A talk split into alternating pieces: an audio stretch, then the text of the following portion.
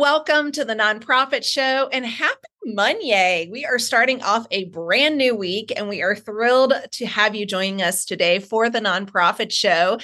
Today we have with us, I'm going to call it out, Susan, a birthday baby. Susan Kramer is here joining us. She's founder of Susan Kramer Consulting, celebrating her birthday at some point this month, not today, uh, but she's also joining us from the principal's office today. So more on that later, but there's a quick teaser. But she's here to talk to us about creating transformational philanthropy. Now, if that's not a mouthful, I don't know what is. Mm-hmm. but we are thrilled to have you. And for those of you that are watching and listening, if you haven't met us quite yet, hello to you, Julia. Julia Patrick is here, of course. She's the CEO of the American Nonprofit Academy. And I'm Jarrett Ransom, your nonprofit nerd and CEO of the Raven Group.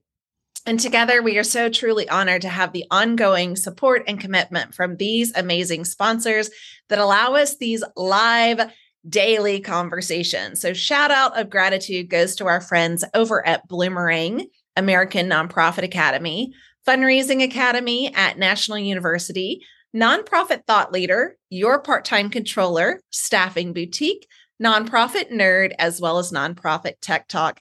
Again, these companies collectively, with our help and, and their support, have helped us to produce nearly 1,000 episodes. So we started in March of 2020, and you can hmm. find all of these previous episodes on multiple platforms so if you have your phone with you, which I know you do because who does it nowadays, you can go ahead and scan that QR code and download the app.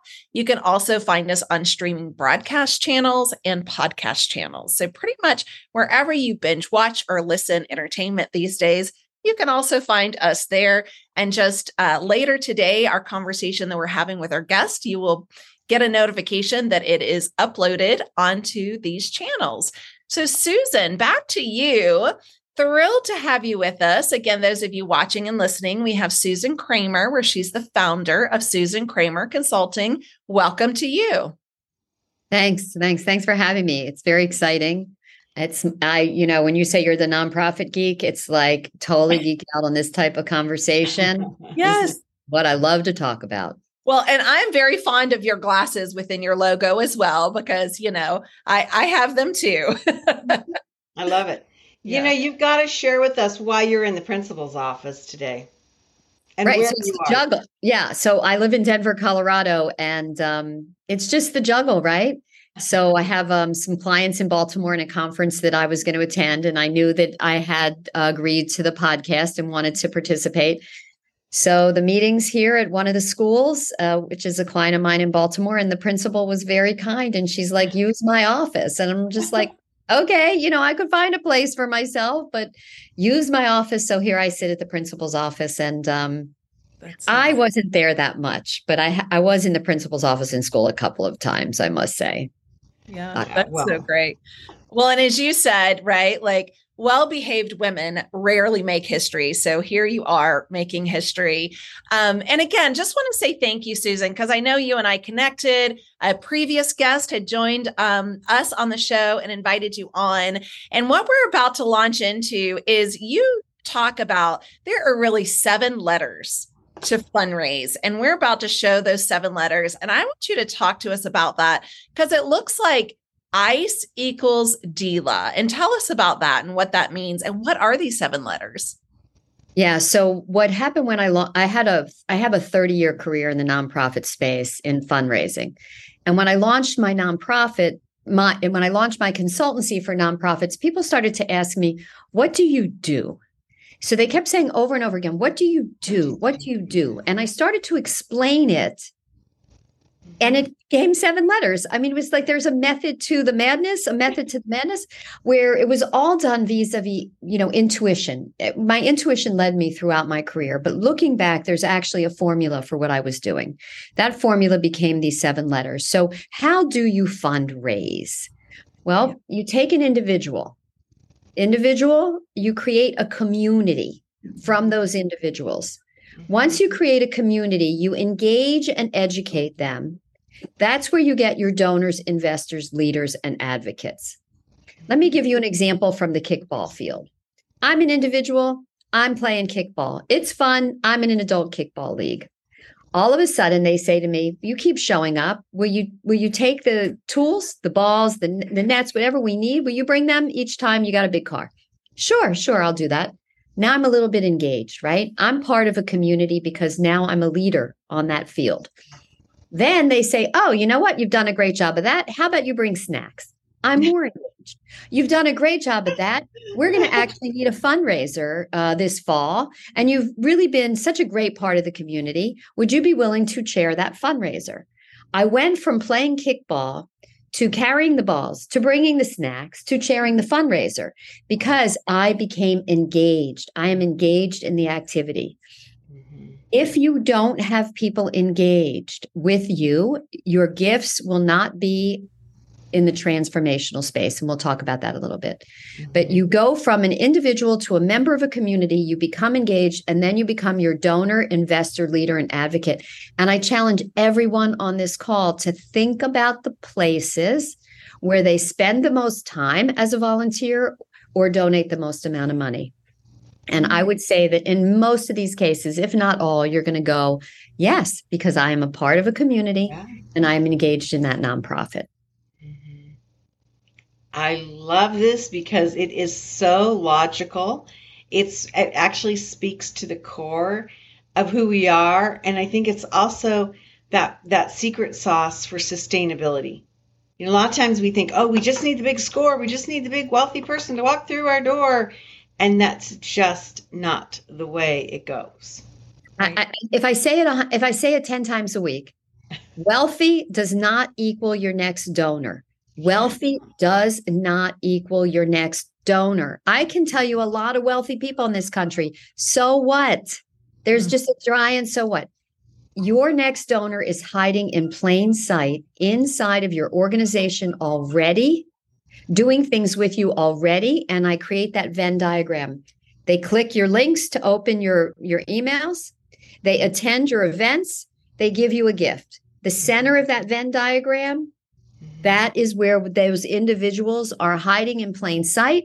And we can do the moves management or the stewardship that engages them further into our community to result in those transformational gifts. Wealthy people, because they're wealthy, are, are not those donors.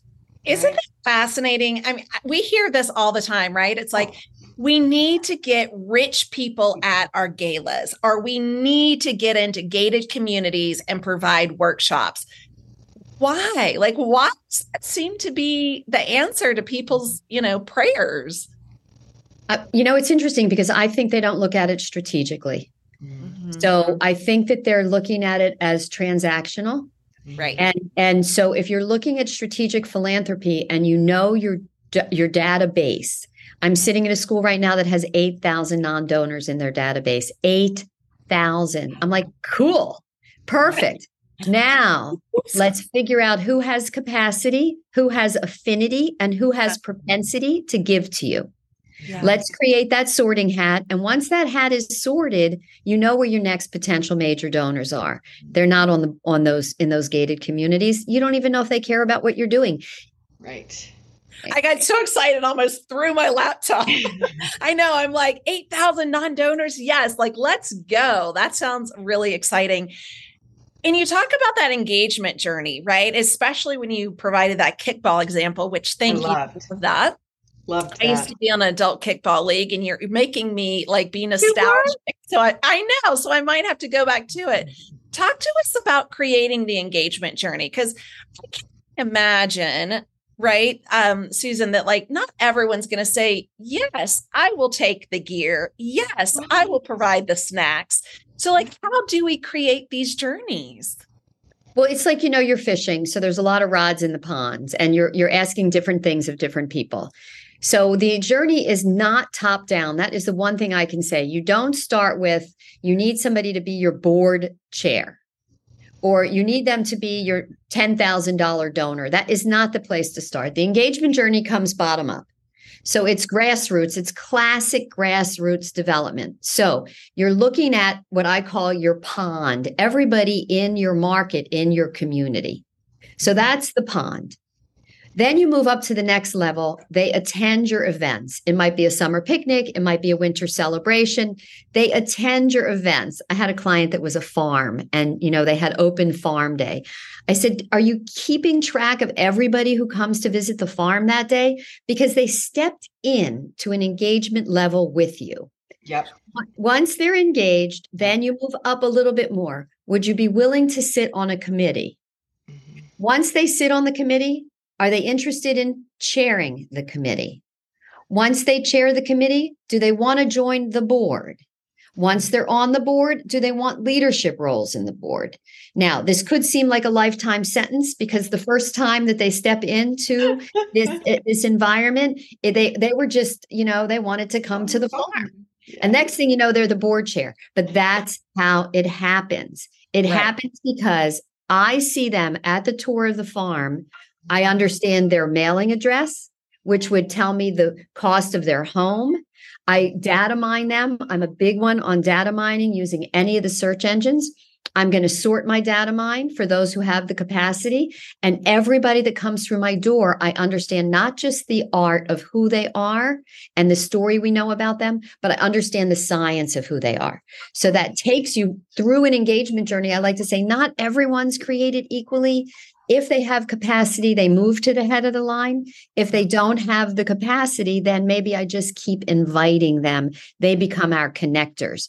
So um, the engagement journey is not top down, it's bottom up. Then they love you, they become really part of your family, of your nonprofit, and really advocate for you. Yeah.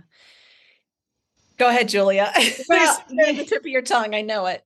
I know so much. I I will forever hold in my heart your kick kickball journey because that's brilliant. That if if if you don't remember anything else that happened today, remember that that story and that example of a journey because I think it's fascinating and I think that it's also perilous to know that it can be that simple but it has to be cultivated. And we have to look at this and say, okay, what are we doing and, and how are we doing it? I've got to ask you to go back a little bit. Did you know that you were being cultivated and that this would happen when you were a part of this? Or were you just so excited to be engaged? I mean, can you speak? Because you're you're in the sector and so you're more educated than the average kickball, you know, team member. Okay. Uh, well, let me give you another example and then I then I can answer it. So let's talk about Peloton. Okay. So Peloton, yes. we're on a bike, right? So you're on a bike and you're riding individual in the eye. Then you become a part of the community. What community? The community of the teacher that you decide you know and love. Right. So now you're riding with that particular person. They're engaging you because Peloton does a genius idea of sending swag. You know, 100 rides, you get this you know 200 your birthday you get a video from your teacher. They are engaging you. So peloton has an ipo do you invest? Likely if you were riding your Schwinn bicycle, for those of you who remember Schwinn, circa whatever in your basement, and Schwinn had an IPO, did you even know about Schwinn's IPO? Mm-hmm. No, because you weren't part of the community. So Peloton's another example. Do I okay, so to the question, do I know when they're they're playing that with me? Mm-hmm. Um, no, because I am just excited about what I'm doing. So I don't, I unpack everything. I mean, send me to Cirque du Soleil. I'm like, how they do that? How they do that? How they do that? But but but in the in the journey of a community member involved in community i think i've i've felt an authenticity an authenticity mm-hmm. that I'm a valuable asset to this group. I am a part of this community. And I guess I default to the authenticity of that. Um, yeah. But, and when I do it with donors on behalf of clients, it is also authentic.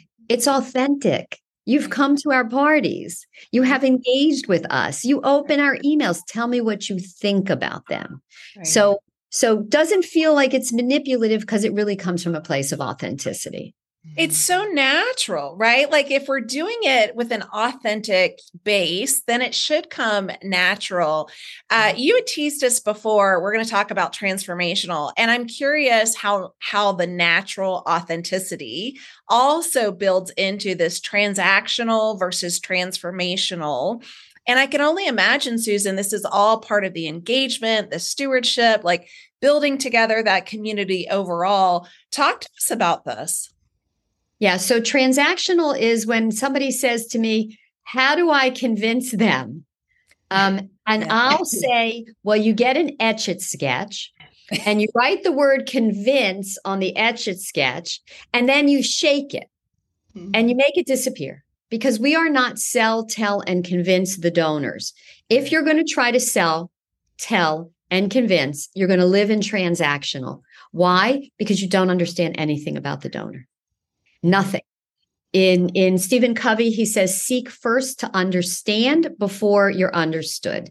In marriage, they say what's important to you is important to me.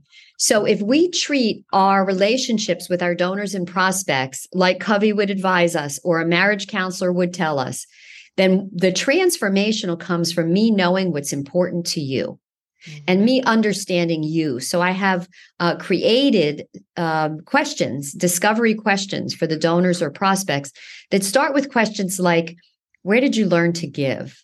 Oh, mhm. Interesting. Love that question. Those stories are magnificent when you sit and actually listen to the answer. So I'll ask strangers why? Because I'm an unapologetic fundraiser. I'll be sitting next to somebody and ask them, "Are you are you a philanthropist?" Yes. Where did you learn to give? Because the heart space of my father, my uncle, my grandmother, it's it's just it's magnificent. So where did you learn to give? It opens a heart space. Why do you give? So if I want to move to transformational giving, I want to know why they give. I mm-hmm. interviewed a donor once and he must have said helper like 30 times in the interview to help. I'm a helper. I'm a helper. He needs to be solicited to help the nonprofit, their language turned around on them in order to make it resonate for them. I'm not selling, telling, and convincing. They are not ATM machines. What I'm doing is excavating their passion so that I can align it with the nonprofit. Mhm. So I'll ask, where did you learn to give? Why do you give? What's the most meaningful gift you've ever given? Yeah. They will always say the amount or the place. And I'll say, whichever you want to tell me about. And they will often tell me the amount and the place. Mhm. Sure. The Yeah. million dollar endowment. I had a donor that was giving away a hundred thousand a year, whose most meaningful gift was the trumpet he bought for a little boy at the school in Africa that he built. So you get he built the school, but his most meaningful gift was the trumpet. Why? Because a little boy was being bullied and he was himself bullied. So Mm. if I'm soliciting this donor, it's not about building a school. It's about taking someone who is an underdog or a perceived underdog and giving them a leg up. Making them hear Once you do this listening journey with the donors, the rest is magic. And people will say, Susan Kramer, it's magic, but they think like hocus pocus magic. It's like, no, it's magical. It's magical when you unlock the passion of the donor and you align it with the work of your nonprofit. Well, I have to ask, and and you know, fundraising is my jam too. I, I love it. I love seeing the magic. I love seeing people's eyes light up and their hearts just, you know, really become so full. Is there a dollar amount to those words transactional versus transformational? Because as you mentioned, the trumpet story and a million dollar endowment, the trumpet really was the thing that was so emotional. So, Mhm. as our listeners and watchers are thinking, does this mean we need a million dollars for it to be transformational?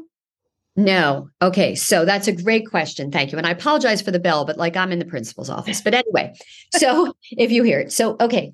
So what is transactional or transformational is really based on the donor. So let's say I give away, and I'm using this number because I can do the math in my head. Let's say I give away $10,000 a year. I would say that my transactional bucket is a thousand of that 10. Mm. And in the transactional would live my friend's doing the walk for the cure, another friend is doing the, the cancer, this or that, or there's a race or something. Those gifts that I am not in a relationship with the nonprofits, but the people will come out of a transactional bucket. Right. I recommend that the donors have transactional buckets. Sure. The transformational gifts are the other $9,000 that are reserved for those that I am in relationship with. So Mm-hmm. when talking to the donor, they might be a donor of totally a thousand a year, where I would say, keep a hundred dollars for your transactional gifts. 10 here, 25 there. When you get to a, when you get to your 100, you're done with your transactional. Let's talk about using $900 in your transformational. You want that to go to four people, one person? Just think about your giving in terms of that transactional and transformational. I happen to love the philanthropists where their transactional is four or five figures. Love them. Sure. But no, absolutely not the case. What I'm calling for is for the the the uh, professional, the fundraising professional, to have that type of conversation with the donor. Have you thought about your transactional giving versus your transformational giving, and what is in those buckets, and how can I help you? So when I coach philanthropists who tell me it's December and I feel like fish food, everybody like needs my money for something. I don't know how to sort it. I talk about transactional versus transformational and that they are not the same. And you won't feel good giving transformational money to those that really should be a transactional gift. I really appreciate that definition definition. I've never heard it described truly in that way. And even yeah, and even that, you know, if someone's giving a thousand dollars annually, how do we make a percentage of that transactional versus the, you know, the largest of it truly being transformational? Mhm. Um, so thank you for that. And and I would love to know, you know, I always like to say the elephant in the room, board members. What the heck do we do with board members? How do we bring them into this engagement? How do we bring them into transformational opportunities? And what does that look like? Because you're going to tell us a little bit about how the board members can be storytellers. Yes. You know, how many books are there on Amazon or in Barnes and Noble of getting your board to fundraise? Hundreds of books. Yeah. yeah. Maybe, yes. And and with no disrespect to any board member, of which I am one, in general, boards don't fundraise. And I believe the reason is they're not comfortable in the story. Mm. So when you give a board uh, a task and a list of talking points, Mhm. it's not from their heart. It's from the outside in, not the inside out. Mhm. So, what I do is lead board members through storytelling workshops to get to their why. Thank you, Simon Sinek. I like to say three letters. You know, your why. He, he was he's genius. So, if we get the board to understand their why of why they are at the table, why this organization matters to them, and then you look for a common language amongst all the board members so they all sort of own the story. I find that if a board member comes to a meeting, leaves the meeting, doesn't talk about the organization until the next meeting, then leaves the meeting, it doesn't advance the work of the organization for you to come in with an opinion two hours a month. Yeah. If we want to advance the work of the organization, we have to do the work of what is your story, not what's the story I'm asking you to tell about. ABC organization. Mhm. I did this with an Ovarian Cancer Alliance. The board had never told their story. Two of the women on the board realized that they had the exact same story. Their mothers died when they were in their 20s of ovarian cancer, and these two women did not know. They've been on the board together for six years. And they did not know that they have the same story related to why they're there. Yeah. It creates that community again when you understand from the board your why. Why are you here? It allows them then to be energized and motivated to go out in the community and go, let me tell you about this board that I'm on. It's amazing. Let me tell you why. yeah. And then Susan, I have to ask because as you're telling this, my brain just clicked to transactional transformational. I wonder if we're treating our board members transactionally as opposed to that transformational space, right? Because when we know our board members why, not just that they have a pulse and they said yes, right? It's that, wow, let's get to Mm-hmm. their heart center, why it is so important for them to spend their volunteer hours and time and dollars, right? Like that just clicked to me. Maybe we're treating board members as a transaction themselves. listen in the discovery, if you if you said to the board chair or the CEO of the organization, do you know the most meaningful gift that every one of your board members has ever made? Right. Do you know the uh, where they learn to give? Or have you ever talked to them about a quote about their giving? And when you ask them for a quote about their giving, there's a donor I asked for the quote, and he said, If you have what I have, and if you know what I know, and you don't give, we're in deep doo doo. Right. That was his quote. Another quote was, um, "Hearses have no luggage racks. What are we taking with us?" So, so, so this is the donors speaking about what what's important because I have this term unapologetic fundraising. I'm very comfortable asking donors about their philanthropy. I'm not a doctor. I'm not asking them about their health. I'm not an accountant. I'm not asking them about their their, you know, taxes. I am a fundraiser and I am very comfortable in the unapologetic fundraising space to mm-hmm. ask them about their philanthropy. And I will tell you when clients say, "Isn't that rude? Isn't that rude?" I'm like, "Rude because your conditioning about money makes you think it's rude. Now let's unpack your money narrative before you go out there into the field to understand that it's not rude because it's what they do with a major part of their life is consider their giving. So let's talk about it. I had a great story. I asked a gentleman over dinner, "Where did you learn to give?" And he said, "From my wife." And I said, "Oh, tell me how." Well, she doesn't let me buy new cars unless I give the same amount to philanthropy. wow. And I'm like, I didn't even know him. Okay. I didn't even know him. And it was just one of those dinner events. And that's what he told me. Did he mind? Did he think I was rude? He didn't. He was happy to tell me that. Yeah, he answered your probably- question. Yeah, and he answered your question. Well, Susan, you've answered a lot of our questions today. It has been amazing. I love your perspective. I love the work that you do. I am so grateful that you are in our community um, across this country, you know, working with nonprofits, helping them to understand how to look at this ecosystem differently and how to be more responsive. Um, check out Susan Kramer Consulting, susankramerconsulting.com. The website's wonderful. You can really learn more about Susan and her approach along with her team. Um, it's a it's a beautifully done website, and the imagery on it, Susan, is fabulous. By the way, Thank you.